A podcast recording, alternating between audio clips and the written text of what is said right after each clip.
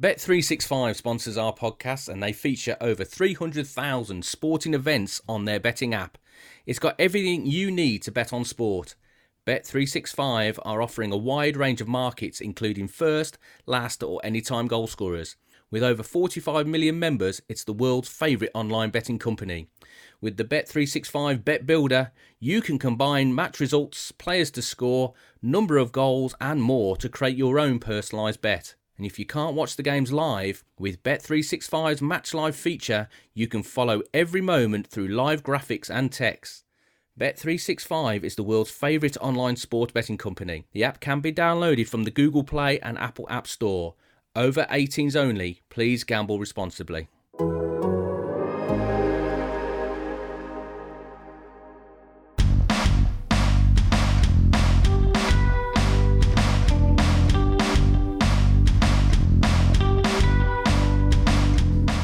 Welcome to 5001, the Athletic's Leicester City podcast. I'm Rob Tanner. Joining me, as usual, is Leicester City legend, former captain, fantastic Matt Elliott. How you doing, Matt? Yeah, I'm good, Rob. Thank you very much. Yeah, looking forward to having a chat about last week's fantastic result for Leicester and the forthcoming weekend, of course. Absolutely. Um, also joining us this week is our Serie A expert, James Horncastle, who's going to be discussing with us uh, the latest name to be linked with Leicester City, Roma's Cengiz Under. Let's kick off with that opening day victory at West Bromwich Albion. Um, fantastic start, really. I, I must admit, I wasn't expecting. I thought that was going to be a trickier game than it turned out to be for Leicester because of the injuries at Leicester and the unavailability of some of the players going into that opening game, the, the uh, disrupted and very short pre-season, plus West Bromwich Albion returning to the Premier League first game back. Um, I thought it had all the makings for being a tough game, but uh, it turned out second half. Seemed a, a very comfortable victory for, for, for Leicester. Yeah, I'm, I'm of similar view. Uh, before the game, I was thinking missing a point wouldn't be a, too bad a result. Obviously, you're looking for the win, you know, in, in any any game. But um, all things considered, I think probably helped Leicester the fact that the crowd wasn't there, you know, as the away team. But that's standard, you know, for for any contest. But um, yeah, West Brom, from their point of view, were hugely disappointed, weren't they? I thought they they were pretty bright early on. I, I think the uh, the flow of the game was more down to Leicester sort of getting into their stride, really. And Brendan Rodgers mentioned about being caught slightly by surprise that, that West Brom adopted a back three and four across midfield. They had the three up front, which wouldn't have been too much of a shock. But uh, the fullback Furlong, wasn't it? He was finding acres of space and Leicester was struggling to adjust early on. You thought, hang on a minute, here we go. And it all looked a little bit lackluster. The movement was minimal.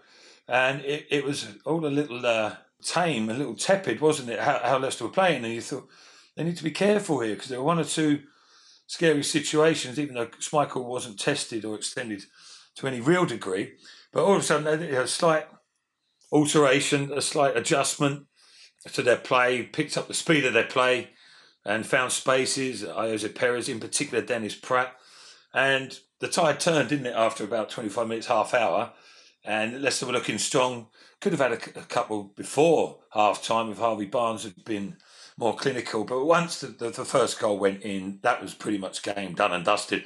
West Brom just faded drastically, didn't they? And Leicester were well in control, well in control for you know from pretty early on in the in the second half.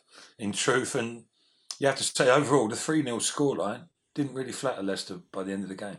Absolutely. It was great to have football back again, a new season here again, and to celebrate that fact, uh, we've got unrivaled coverage of the season ahead, and uh, for all those Leicester fans listening who want to get um, a free subscription, well, not free subscription, it's one pound a month subscription. It's practically giving it away, Matt. We're practically giving it away. Uh, you got to go to theathletic.com forward slash Leicester pod, and you can get a subscription for just one pound. It's all access to our site as well, where we've uh, I've also written some um, articles about the next guy that we're going to discuss, the uh, debutant who marks his first game for Leicester City in fantastic fashion, Timothy Castagne what a debut that was. I mean, I must admit, Matt, I was surprised when I saw the team sheet. Uh, well, actually, it was when the lads uh, lined up. I thought it was going to be the other way around that Castagne was going to be at left back and James Justin at right back because we all thought Castagne was signed as Ben Chilwell's replacement.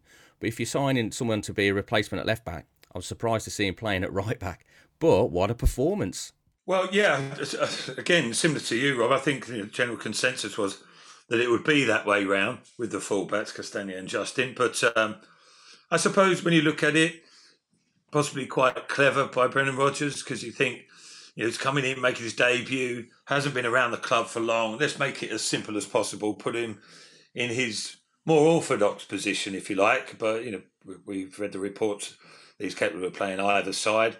But um, I think, yeah, just keep it as basic as possible. Justin is, is pretty adept uh, on either flank, although he, he, struggled early on, in truth, because he was, he was outnumbered as much as anything. But in terms of Castagne, I mean, listen, it, it, it was near perfect opening game of the season for Leicester in general, wasn't it? Bar the first 20 minutes, but even more so for, for Castagne himself. I mean, dream stuff, wasn't it? Um, you know, coming in, slotted straight in. If you didn't know, you would think he'd, he'd been at that club in that team operating for many a season, wouldn't you? Because he was, you know, he seemed at home straight away. He was, he was happy to receive the ball in all areas of the pitch. Loved to get forward um, progressively as the game wore on, and he, I thought he was sharp into the challenge. He was showed his pace. He was quite physical as well, and um, obviously a good understanding of the role and the position that he was in, and you know, he covered everything, didn't he? And then topped it off with a goal. I mean, you you think, what what's he doing up, up there? You, know, you don't mind him getting forward in wide positions, but great to see because I think it's something that Leicester have been lacking a little bit at times. I think they get caught short in terms of numbers getting into the box. you know, for instance, it might be Harvey Barnes breaking down the left, and it's only Vardy who's keeping up pace with him. But I thought, you know, Perez was, was getting in there, or the, the opposite winger, whenever balls were coming in. Um, Dennis Praet was getting forward, as we saw with the goal. And there was good support, you know, Tielemans at times, and even you know, with evidence of the goal. Even even the fullbacks were getting there, right on cue. Beautiful chip delivery from Dennis Praet, who I thought was in fine form. Pleased for him.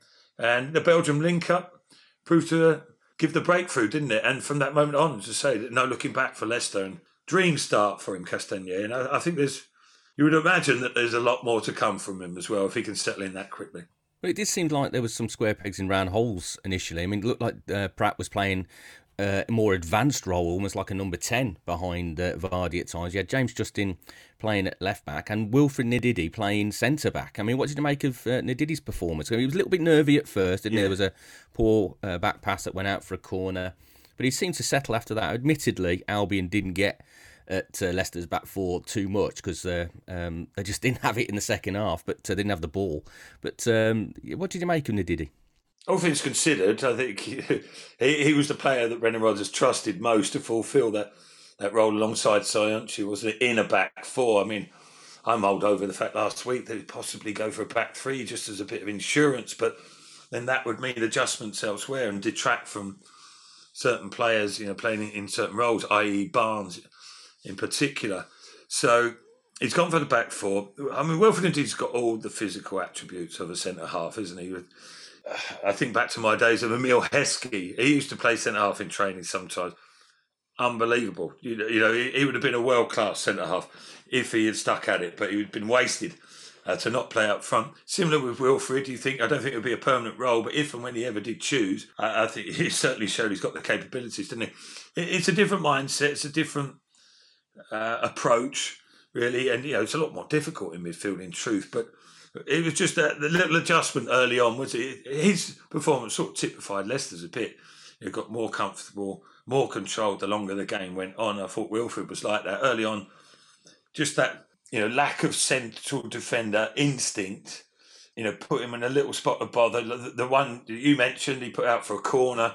There was a little bit of indecision, hesitation. You know, in that situation, what do I do? What's best to do? A couple of times he bobbled back passes back to Schmeichel, which if it was another a centre half who'd done it to Kasper, he'd have given him uh, an evil glare, you know, to having to deal with that awkwardness. But uh, he let Wilfred off, and you know, that was good to see actually, because he was sort of that was his way of encouraging him and telling him not to not to worry too much. And but his decision maker was a little bit iffy early on, but once he got into the rhythm of it, you know, he was as good as any other player out there, wasn't he? And I noticed a couple of times I mean, what what a pairing those two are in terms of pace.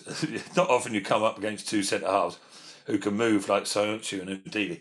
Well, a couple of times the balls were laid over the top. Robinson tried to get on the end of it. Wilfred was like, "Oh no, you don't. Thank you very much." And Robinson gave up from about thirty minutes into the game with any sort of ball into the channel. So, you know, that's that's a hell of a feeling as a centre half when you know you've got the better of the centre forward in that in that respect. And uh, yeah, I, I I fully expect to see him playing on Sunday in the same role. You would imagine after how things went.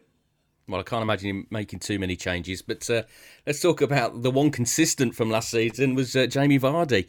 Lifted the Golden Boot the final day of last season, scores two goals on the first game of uh, this new campaign. And normally loves going back to the, the Hawthorns and uh, scoring and then doing his usual celebration to uh, taunt the Albion fans. There were no fans in the ground, and whether that would have changed uh, things for West Brom having their home support for the first game back, we'll never know. But uh, it's, it's funny, though, to see Jamie score his first goal and still do the celebration to an empty stand. Well, did you expect anything else, Rob? No. uh, no, exactly. I think everyone knew what was coming few objects flying at the TV screens around the West Midlands, I imagine, but uh, all in the best possible taste. Uh, but it was, yeah, it's good fun, wasn't it? And, you know, he's earned the right, Leicester earned the right to have a bit of fun, to enjoy themselves by performing on the pitch, didn't they? And and striking when it mattered. Uh, say, after that first goal, they really got a grip of the game, and you felt, you know, it, it would be you know, sloppiness that, that would prevent Leicester from getting the second goal, or as it turned out, the third, you know, to really finish the game off because the opportunity was there. And and they took it, didn't they? You know, when the penalty came around, I think Barnes had, had, had done exceptionally well. He, you know, he showed in quite a few occasions what he's capable of. Uh, almost scoring the second, and subsequently that's where the foul was. Well spotted by the referee, you have to say. But uh, yeah, there was no real doubt about the execution. Was there? You know, Jamie stuck it away in imperious fashion, didn't he? Uh, goalkeeper Johnstone, not a prayer, and you know, cue the celebrations and and why not? I've got so much respect for Jamie Vardy the way he plays because despite you know he'll grab some of the headlines, of course, and rightly so. Two goals, albeit penalties, they all count. Superbly taken. His application throughout the game is is, is second to none because he, he actually doesn't feature that much, does he, Rob? You know um, regularly in Leicester's general play. He's always there trying to sort of stretch the centre halves, push them back, and create a bit of space in behind uh, for other players uh, to to get on the half turn, etc. But he must be a little bit frustrated that he doesn't get more touches and see the ball more often. But he's become so disciplined. He knows that just bide his time. Sooner or later, an opportunity will will arise, and you know whether that's by the penalty spot or in and around the six yard box or very occasionally on the break. We all know what he's capable of. But it's easier said than done to play that role because he puts in so much work and touches the ball, probably less than any other Leicester City player. But he ends up being the most important player more often than not. Yeah, I'm sure he uh, won't uh, worry too much about his lack of touches if he's uh, picking the picking the ball out of the net for uh, another goal for his uh, for his rewards. Well, Leicester City have been linked with a winger that they've been looking for. They've been looking for some creativity, um, some more goals as well. And the name that has emerged in the last few days is Cengiz Under, the Roma's uh, Turkish international winger, only 23. Seems to fit all the uh, all the the bill for uh, Leicester City. He ticks all the boxes in terms of his age. They know the Serie A market because they've been in there before for Castagne. Uh, he's the right price as well. Looks like it's a loan with uh, a view to a 24 million pound uh, permanent transfer. Our resident expert on Serie A, James Horncastle, uh, joins us now just to tell us a little bit more about uh, this lad and uh, how he's going to fit in at Leicester City. James, how are you? Yeah, good. Thanks, Rob. I think uh, Leicester fans can be quite excited because uh, certainly from what I've seen of Cengiz over the last three seasons, when he was, I think, one of Monchi's first signings, when Monchi became the sporting director, he's since gone back to Sevilla, but Cengiz kind of really kind of illustrated, I think, what Monchi is all about, which was you know kind of finding players that know, most people have never heard of in I wouldn't say obscure markets, but uh, yeah, places like like Turkey, and uh, bringing him to Serie A, where yeah he was supposed to develop into a superstar, and uh, to be honest, in his first year, he scored uh, seven goals. That was the year when uh, Roma reached the Champions League semi final uh, for the first time since 1985. He scored three times in the Champions League. So Leicester are getting a player who's got that kind of experience um, as well.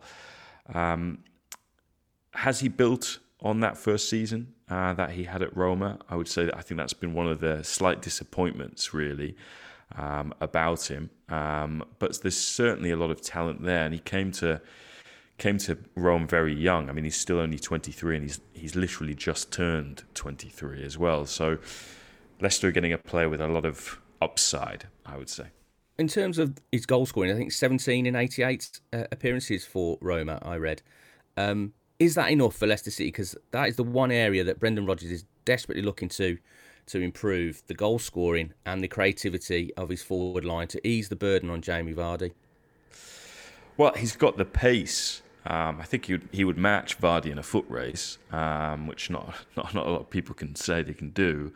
Um, in terms of goals, uh, look, I mean, one of the things that really stands out about Under is, is, is the fact that he's got a fantastic shot on him, um, a shot from distance. Um, you know, he his goals have often been spectacular. Um, I think he can uh, add more to his game in that regard. Uh, there's no reason why he can't be someone who gets into sort of low double figures, um, I would say, over the course of a season in all competitions. Um, yeah, Rodgers likes players who uh, sort of cuts in uh, from the right side, if you like, to, to, to, to then play on his left. He's an inverted winger uh, Under in that respect. Although you know he can play on the other side if he likes, but he's he's a player who really likes to to come inside and attack the penalty area.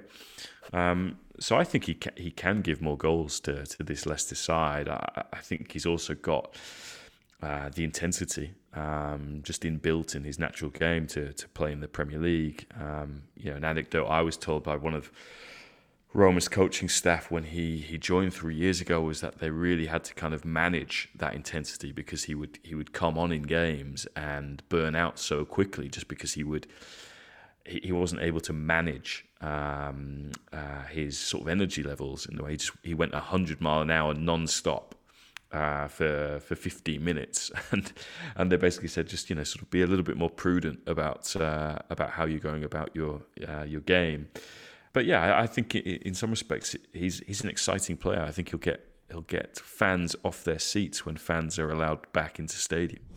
Well, James has certainly whetted my appetite for uh, Under.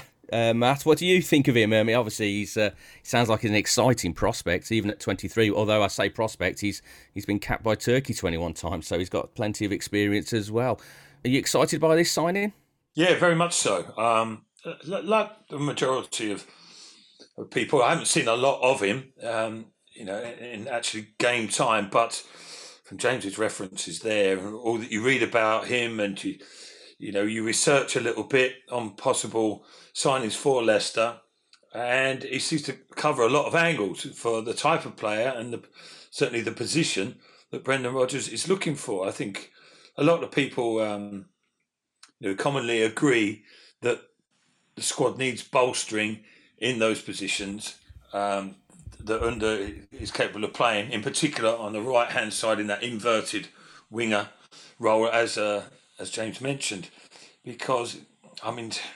The last week, it wasn't that long ago, but Riyad Mahrez was, you know, obviously he was sublime in that role, and no one has really convinced or nailed down um, the position as their own, have they? You know, Demarai Gray has flitted in and out.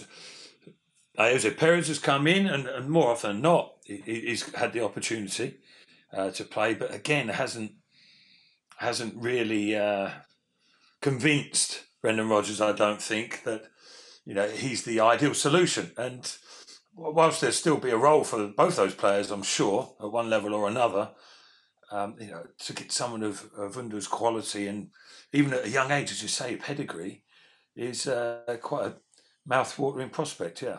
Well, it's certainly an area that they've been looking to uh, strengthen throughout this uh, transfer window. They were strongly linked with a move for Francisco Trincao at Barcelona, the Portuguese winger.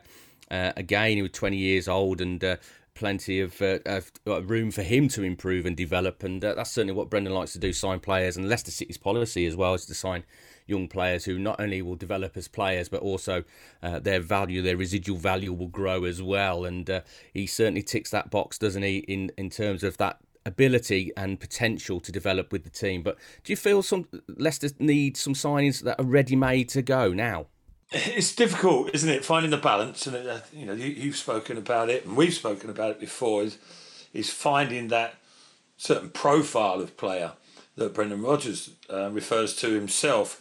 You know, getting ready-made, high-profile, established internationals is not that easy. And then Leicester have have also got a a model, if you like. You know, they don't stick rigidly to it, but they as you said there, they bring players in who are of a certain age, they can improve their value as well as their ability, and you know that that's the the ideal uh, way forward, and I think they're looking to do that. I mean, uh, Brendan Rodgers speaking about Castagne coming in, and he he fitted uh, the the photo fit that profile that Brendan was looking for. Um, and in a similar way, I think Under will, will be doing that also. You know, he, has got Champions League experience. He, you know, it said on his profile that he's won Turkish Footballer of the Year. You know, so he, he's he's played at a, a, very good level over a you know three four year period. Um, played regularly, scores a decent amount of goals, as you say there. If anything, look to maybe improve that. But um, and, and the pace that was mentioned by James as well. I mean, if he's anywhere near similar speed to, to Jamie Vardy, he's going to be a threat on that alone, isn't he? And you know, listen, everyone talks up signings and speaks about the positives. Of course they do, but they seem um, authentic, don't they, in in how he's being referred to? And I think it'll prick the ears up of a lot of Leicester City supporters, and it's come a little bit out of left field as well. You know, there's so much speculation about this player and that. I think, in particular, with Leicester City, they like to do their work sort of not undercover. It's not secretive or anything, but they, they keep it close to the chest, don't they, as best they can, uh, and try and do it. And then, or, you know, in, in their own way. And then all of a sudden, names pop up. So don't pay too much attention all the time. You know, when people are linked, because it seems a little bit simplistic that way. But the, the way they do their business is uh, quite impressive more often than not. Absolutely. I mean, the deal's not been done yet. This is uh, a developing uh, transfer uh, story in terms of their uh, their pursuit of Under. Um, hopefully, they'll get the deal done because he does sound like he could be the perfect fit for them in terms of uh, the pace and the potential. But we'll see how that uh, transpires over the coming days because the transfer window is counting down. So let's move on, Matt. This athletic podcast is brought to you in association with Stitch Fix an online personal styling service that takes the hard work out of dressing well. To get started, go to stitchfix.co.uk forward slash athletic.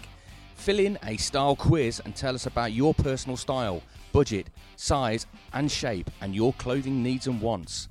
A personal stylist will then send you five items of clothing, each hand picked especially for you from our selection of 100 brands, including established names and up and coming designers. Try on everything at home and style with other items in your wardrobe. You can then pay for what you love and send back the rest. For your stylist time, you pay a charge of just £10, which is deducted from the cost of anything you decide to buy. Remember, you try before you buy. Delivery and returns are free both ways, and you don't need a subscription to sign up. Get started with Stitch Fix today and support our podcast by going to stitchfix.co.uk forward slash athletic right now. That's S T I T C H F I X dot co dot uk forward slash athletic. Tarkowski is an interesting one. It's going to be interesting to watch that little duel uh, this Sunday when uh, Burnley come to King Power Stadium. Uh, Tarkowski's stats last season were very impressive. I think he was one of the top performing defenders in Europe, um, according to his stats. And you can see why Burnley are so desperate to keep hold of him, even if he uh, probably now feels that he's going to get. Um, he needs a challenge elsewhere, certainly to enhance his England chances. I think it's uh, quite well known that if you play for Burnley, you get you get overlooked. Really, I mean, they don't seem to be the the, uh, the trendiest of clubs in terms of um, getting catching the eye for international managers, but. Uh, Tarkowski's certainly making a claim for an England call up again, isn't he? Yeah, certainly. I'm sure he would like to think so, and he's he's backed by his manager Sean Dyche, who, who rates him highly and doesn't mind stating that publicly, and you know, rightly so.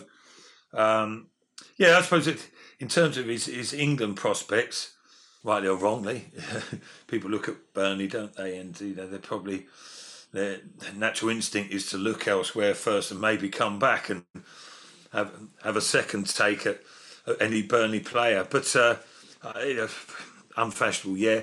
Is it the four four two system or four four one one that they more often than not adopt?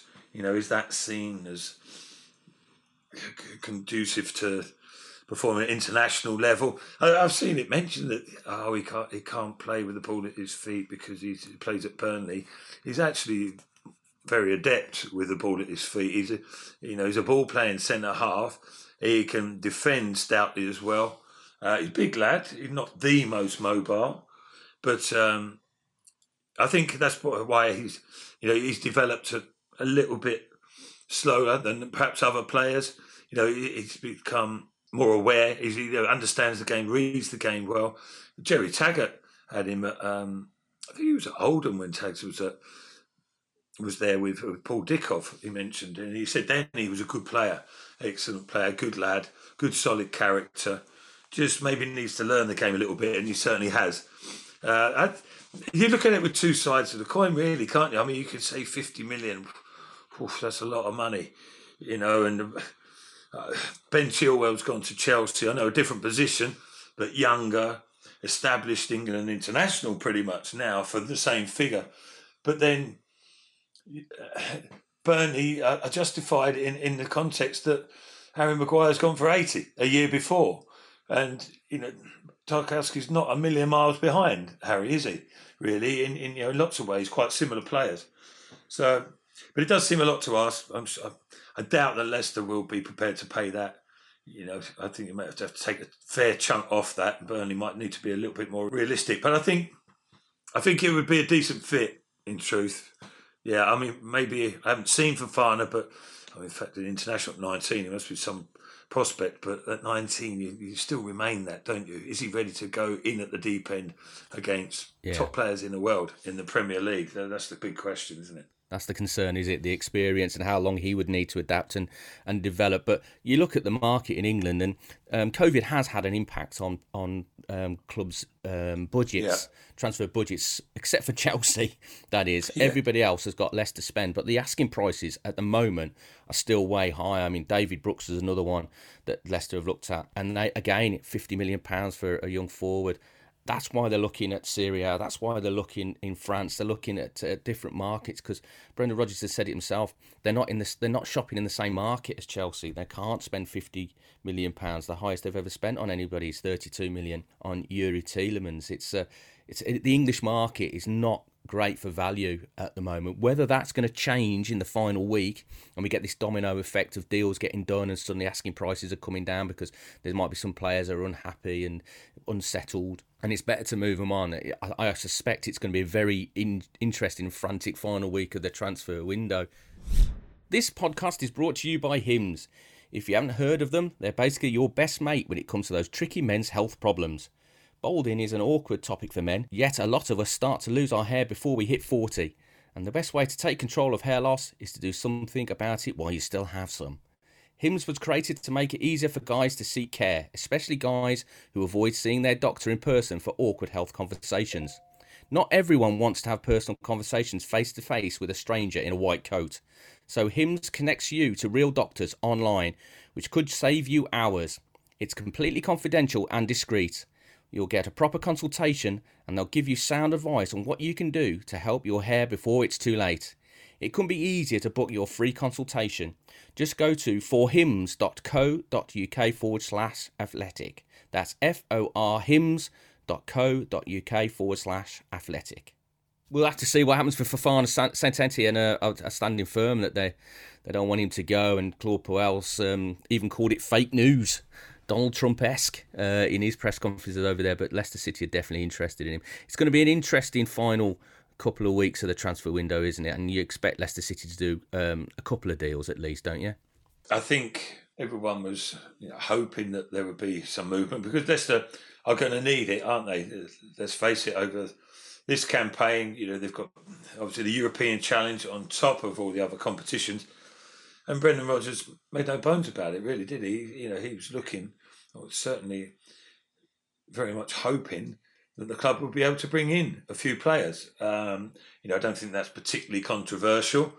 I think you know it's more than acceptable and, and realistic, isn't it? And I'm sure the club will be helping him to do that, but they do it in their own time, in their own way. They they don't get pressurised, do they? They don't get squeezed into situations. They don't bow down to pressure, whether it's buying or selling.